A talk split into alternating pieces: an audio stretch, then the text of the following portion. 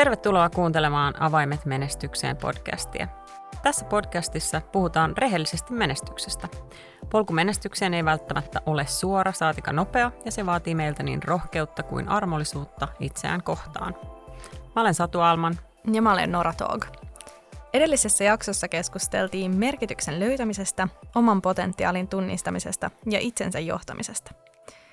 Syvennytään tänään vähän enemmän tähän itsensä johtamiseen, kun keskustellaan, miten menestyjä johtaa itseään vaikeuksien läpi.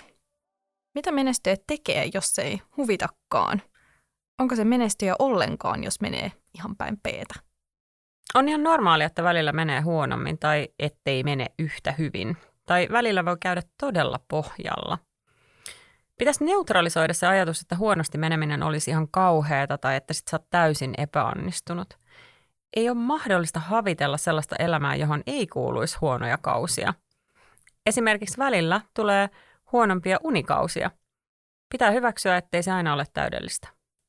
Tärkeintä olisi, että ei lamaannu, kun jokin on vähän vinossa tai hiertää. Semmoinen hyvä baseline auttaa tässä, että kun on pohja kunnossa, niin lyhyet tai välillä vähän pidemmätkin haastavat kaudet kyllä pärjää läpi. Niin, meille esimerkiksi tuli koira, ja yhtäkkiä uni ja kaikki rutiinit meni ihan vinksin vonksin. Ja sitten piti löytää uusi normaali. Et mä en voi vaan lähteä aamulla salille, keskittyä omaan tekemiseen ja siihen, mikä tekee mut tyytyväiseksi, vaan huomasin, että enhän mä myöskään ehdi saada enää joka yö niitä seitsemän puolen tunnin yöunia tai keskittymään rentoutumiseen just silloin, kun mä haluan. Et on välillä tosi paljon asiaa sekä kiire.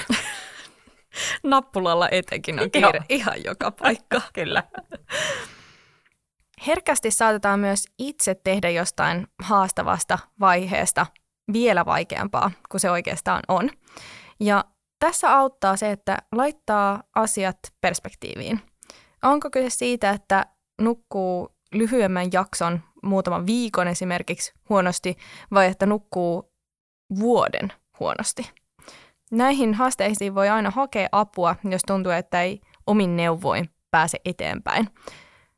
Mutta usein jo se, että hokee esimerkiksi olevansa koko ajan väsynyt, saattaa tehdä meidät entistä väsyneemmäksi. Niin, kuten mä sanoin, huonot vaiheet kuuluu elämään, että välillä väsyttää ja nukkuu huonosti. Välillä on riitaa, välillä on yleisesti ihmissuhdehaasteita, välillä treeni ei suju, se on elämää. Jos seuraa vaan hyvinvointivaikuttajia sosiaalisessa mediassa, voi saada valheellisen kuvan, että kaikilla muilla on elämä aina balanssissa ja kaikki muut treenaa ja kaikki muut syö hyvin ja niitä ei koskaan väsytä. Jos itsellä ei mene hyviä vertaa vain muihin ja elää sellaisessa illuusiossa, että muilla tosiaan ei ole ikinä huonosti asiat, niin sehän lisää vaan sitä turhaa stressiä, joka pahentaa huonoa oloa. Ja huono vaiheen hyväksyminen tekee niistä haasteista selviämisestäkin helpompaa ja luultavasti tekee meistä vahvempia. Voisi siis sanoa, että menestyjälläkin menee välillä huonosti tai jopa todella huonosti. Mutta mitä menestyjä tällöin sitten tekee? Mä sanoisin ainakin, että menestyjä ei yritä turruttaa oloaan, ei yritä kieltää sitä huonoa tai täyttää päätä väkisin positiivisilla ajatuksilla, vaan menestyjä hyväksyy sen huonon tilanteen. Tämä on toki helpommin sanottu kuin tehty, mutta ihan täysin opeteltavissa. Ja avain onkin siinä, ettei ota siitä painetta ja lisästressiä. Tekee parhaansa niistä lähtökohdista, mitkä on. Et nyt kävi näin. No, mulla on tapana sanoa, että sellaisesta marttyyriasenteesta ei jaeta mitaleja. Että on aika ottaa vastuu siitä, että jatkaa elämänsä eteenpäin, vaikka juuri nyt on vähän haastavaa. Et vaikka ei pystynyt pitämään rutiinissa kiinni tai ihan mitä tahansa muuta vastaavaa, niin miten menen eteenpäin näistä lähtökohdista? Huonon tilanteen hyväksymisen ja siinä, että pääsee eteenpäin, niin esteenä voi olla omat uskomukset. Että aina mulle käy näin, aina mä oon kipeä, salitreeni ei nyt vaan sovi mulle. Mulla on huono olo ja jotenkin oikeutetaan se huono olo jollain näillä uskomuksilla. Niin kuin mä sanoin, elämä menee ylös alas, ylös alas, välillä enemmän ja välillä vähemmän. Ja kyllä se huono tai haastava kausi menee vielä ohi. Mä uskon siihen täysin myös oman koirani kohdalla. kyllä se koira vielä siitä kasvaa. Kyllä. Ja koko ajan oppii uutta. Ehdottomasti. Me välillä sanotaan töissä, että säädön määrä on vakio, ja tällä me tarkoitetaan sitä, että aina on jotain hässäkkää, mutta miten ison ongelman siitä hässäkästä tekee, on omasta päästä kiinni. Vähän sama asia tässä, että haasteiden määrä elämässä on vakio. Miten ison roolin niille annat, miten käsittelet niihin liittyviä tunteita yksin tai ammattilaisen kanssa, on kuitenkin aina omissa käsissä.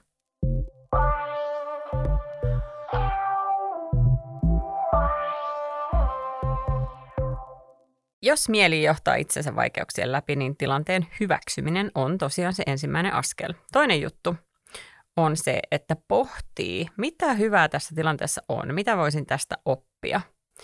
Ja myös voi miettiä sitä, että mikä tässä tilanteessa kuitenkin on mahdollista, vaikka tuntuisi siltä, että mikään ei toimi. Huono hetken keskellä voi myös kokeilla luoda valoa niihin asioihin, jotka on hyvin.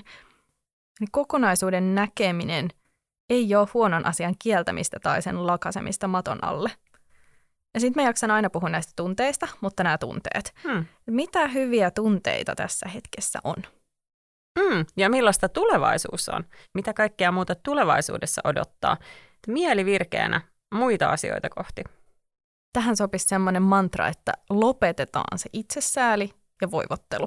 Tehdään parhaamme näistä lähtökohdista. Tämä on nyt varmaan kolmas kerta, kun me sanotaan se tämän jakson aika, mutta tämä on nyt oikeasti tärkeää. Sillä ei ehkä päästä maailmanennätykseen, mutta varmasti ihan hyvään elämään.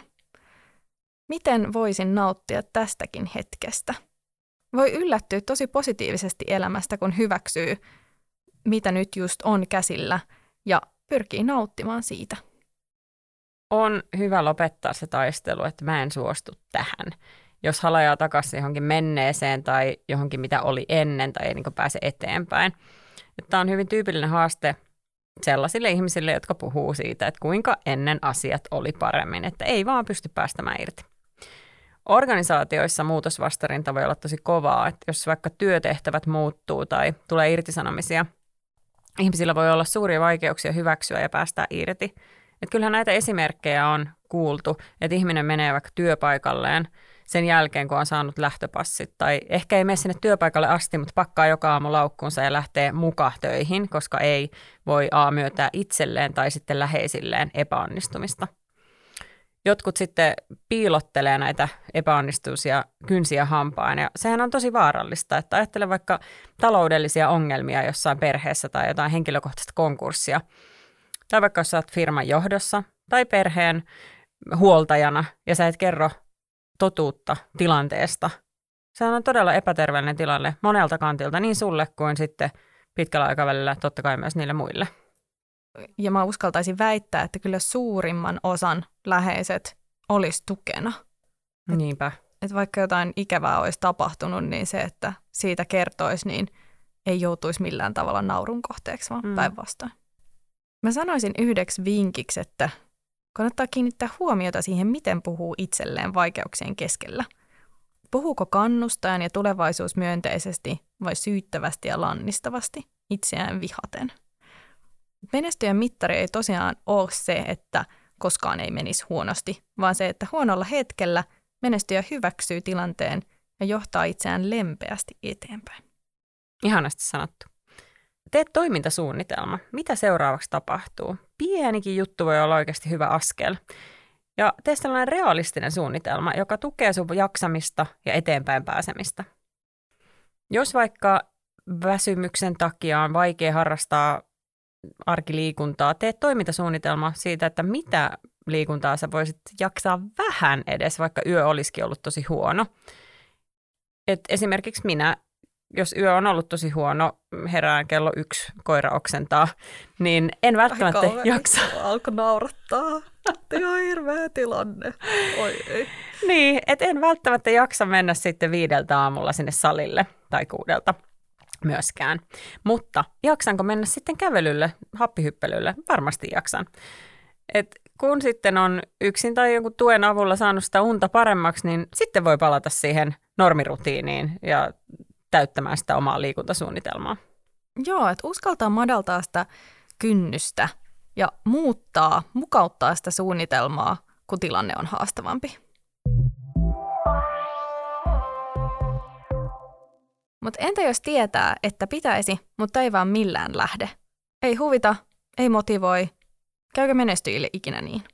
Varmasti. Aina ei voi olla motivoitunut, eikä se ole tarkoituskaan. Semmoinen pitkän aikavälin syvempi merkityksen tunne, mistä on puhuttu aiemminkin, antaa motivaatiota ja jaksamista niihin tylsimpiin asioihin. Että sulle voidaan luoda töissä puitteet motivaatio, mutta sun täytyy itse löytää se motivaatio. Se, että sanoo, että mun työ ei ole motivoivaa, mun esihenkilö ei anna mulle motivoivia työtehtäviä. Käännä se toisinpäin ja rupea miettimään itses kannalta, että mistä sä sen motivaation löydät. Tämä aika perinteinen on, että maanantai alkaa, uh, ei yhtään motivaatiota tehdä töitä. Jos sulla tämä toistuu joka maanantai, niin pitäisikö pohtia, että miten sä voisit itse ottaa vastuun siitä, että se maanantai olisikin parempi ja sä olisit motivoituneempi. Mistä se voisi kummuta, se motivaatio sulle? Mm, jos motivaatio on hukassa joka maanantai, se on jo neljä päivää kuukaudesta, kun ne ei huvita, ja jonkun toisen pitäisi ikään kuin olla siellä tsemppaamassa ja puskamassa sua eteenpäin. Se on aika paljon, ja koko elämän mittakaavalla jo todella paljon, todella monta maanantaita. Nyt itsellä on se valta vaikuttaa omaan motivaatiotasoon. Noiden hyvien kysymysten lisäksi, mitä äsken sanoit, niin voi myös pohtia, että ylipäätään mikä mua motivoi, miten voisin kertoa tämän myös mun esihenkilölle, miten tämä voitaisiin huomioida mun työssä, miten itse huomioin tämän omissa työtavoissani. Ja mitkä on odotusarvot motivaatiolle? Jos sä haluat, että kaikki on sellaista suurta ilotulitusta, se on tosi kuluttavaa. Eihän se mitenkään voi olla ilotulitusta, jos sun oma vireystila on pohjalukemissa, eikä itse yritä tehdä yhtään mitään motivaation eteen. Valitettava usein me ajatellaan motivaatiota sellaisen dopamiinifiiliksen kautta. Ruokit sometykkäyksillä dopamiinitasoja ja yhdistät sen fiiliksen sellaisista hetkellisistä boosteista motivaation tunteeseen. Ja sitten kun sitä ei ole, niin sulta katoaa kokonaan merkityksellisyys ja motivaatio tehdä mitään. Ja saattaa jopa tulla sellainen tunne, että mä en mene tässä eteenpäin yhtään, kun näitä laikseja ei tule. Mm. Tai mitä järkeä tässä on? Miksi mä laittaisin minkään kuvan, jos ei tuo tarpeeksi tykkäyksiä? Joo. Voi olla myös sellainen vakiintunut tapa tehdä pikkutarkkoja to-do-listoja, joita vedetään yli tämmöisen dopaminiryöpyn vuoksi. Tulee olo, että saa aikaiseksi, on ollut tosi tuottelias päivä, vaikka tarkemmin tarkasteltuna ne päivät on aikamoista silppua – Kyllä, kyllä se voi olla hyvin motivoivaa siinä hetkessä, kun vetää niitä rivejä yli. Mutta tällaisesta on vielä aika paljon matkaa siihen sellaiseen syvempään työn merkityksellisyyden kokemukseen, koska koko homma pyörii oikeastaan vain tudulistojen ympärillä. Ja jos tämmöiseen on ajautunut, niin siitä voi itse yrittää päästä irti tai ihan rohkeasti siis kysyä esihenkilöltä apua, että hei, nyt mä huomaan, että mä oon tällaisessa tudulista kierteessä, että mitä me voitaisiin tehdä tälle asialle. Jos nyt otetaan esimerkiksi joku pidempi projekti, että jos sitä työelämää on mörssännyt läpi tämmöisen tudulista tykityksen kautta, niin miten sitten, kun tulisi semmoinen haastava projekti, joka vaatisi pitkäjänteistä työtä, niin miten siinä säilyttää oman motivaation, kun ei saa näitä dopaminiryöppyjä? Toki erilaiset välitavoitteet voi auttaa, koska silloin saa sen kokemuksen ja vahvistuksen, että menee oikeaan suuntaan. Mutta mä nostaisin näitäkin tärkeämmäksi yhden jutun. Ja se on se, että muistuttaisi itseään siitä, miksi tämä projekti tehdään. Miksi tämä on mun työpöydällä. Ja tämän voi tehdä, niin kuin sanoin äsken, että esihenkilön kanssa tai esimerkiksi palavereissa, kun käsitellään työnjakoa – niin muistutettaisiin koko tiimiä siitä, että miksi tätä hommaa tehdään, mikä on jokaisen tärkein tehtävä osana tätä. Joo, organisaation näkökulmasta jokaisella meistä on vastuu muistuttaa itseään siitä omasta roolista ja sisäistää myös se, että miksi mä menen joka päivä sinne töihin, mihin mä kontribuoin sillä työtehtävälläni. Ja totta kai tämä roolin tehtävä ja tarkoitus tulee käydä läpi sen esihenkilön kanssa – mutta ei se esihenkilön tehtävä ole pitää jatkuvasti kädestä ja muistuttaa, että miksi näitä töitä tehdään. Että jokaisen motivaatio ja sen merkityksellisyyden löytyminen on kuitenkin sillä omalla vastuulla. Ja itseäni kun katson, niin kyllä mun täytyy välillä kaivaa yrittäjänä se motivaatio tiettyihin tehtäviin, jotka ei tule ehkä mulle niin luonnostaan ja ei ole niitä kaikista hauskimpia, kuten joidenkin raporttien tai analyysien kirjoittaminen ja dokumentointi. Ne on asioita, mitä mä en tavallisesti ehkä niin paljon tee, mutta kuitenkin näen siinä sellaisen isomman kuvan hyödyn, joka sitten taas tuo mulle sen motivaation, jotta mä voin tehdä mun työtä sillä laadulla mun asiakkaille ja itsekin kokea onnistumisten tunnetta, niin siihen kuuluu myös sellaisia tehtäviä, mitkä ei aina ole sitä ilotulitusta. Mm, väittäisin myös, että mun mikään suurin intohimon aihe ei ole laskujen naputtelu, mutta se vähän niin kuin kuuluu t- tähän hommaan. Että jos haluaa, että se raha kilahtaa sinne tilille, ne firman tilille, ja että saadaan sijaettua sitten tiimin kesken palkkoihin, niin on aika tärkeää, että mä ne laskut naputtelen, vaikka se ei ole mikään semmoinen, että jipii, tänään mm. pääsen tekemään laskuja. Mutta hei, mä teen sen. Se on tärkeää. Mitä voi tehdä, jos ei tunne oloa motivoituneeksi, mutta haluaisi silti menestyä? Niin vähän, mitä tuossa äsken sanoinkin, että on toki tärkeää löytää joku pointti sille tekemiselle. Suurta motivaatioboostia ei aina tuu, mutta sä voit silti löytää sen syyn, miksi jaksaa. Et mieti, jos haluaa menestyä, niin menestyjähän tekee asioita myös välillä sen tekemisen vuoksi, ei aina siksi, että ne juuri sillä hetkellä tois mainetta ja mammona. Mun mielestä on syytä olla myös nöyrä ja välillä vaan tehdä, vaikka ei olisikaan sitä fiilistä. Motivaation löytämisestä mä sanoisin, että aloittaa vain jostain. Et motivaatio voi myös löytyä sen tekemisen kautta. Miettii vaikka, että minkälainen työtapa tai työskentelypaikka tänään innostaisi, jos tuntuu muuten takkuselta. Et kokeile jotain uutta, pyytää sparrikaveria, mutta se on ihan varma, että odottelemalla se motivaatio ei tule. Tai no, niin, kun mä sanoin tämän, niin heti tuli mieleen, että pakko on paras muusa. Mm-hmm. Se pakko tulee sitten lopulta, mutta ei se tekeminen kyllä silloin ainakaan kivaa ole. Ja mun mielestä toi sun mainitsema nöyryys on tosi hyvä pointti. Että ei menestyjätkään tee vain ja ainoastaan parhaimpia ja superinspiroivia juttuja. Totta kai he hakeutuu sellaista kohti, mutta matkalle mahtuu aika paljon muutakin. Sellaisia kokemuksia, jotka jollain tavalla kuitenkin kehittää. Tai jossain kriittisessä vaiheessa riittää vaan, että ne tuo leivän pöytään. Mä voisin sanoa, että menestyjällä pitääkin mennä joskus huonosti. Ylä- ja alamäet on osa menestyksen polkua ja se, mitä sä otat niistä mukaan ja miten sä johdat itseäsi eri tilanteissa, on se, millä on merkitystä.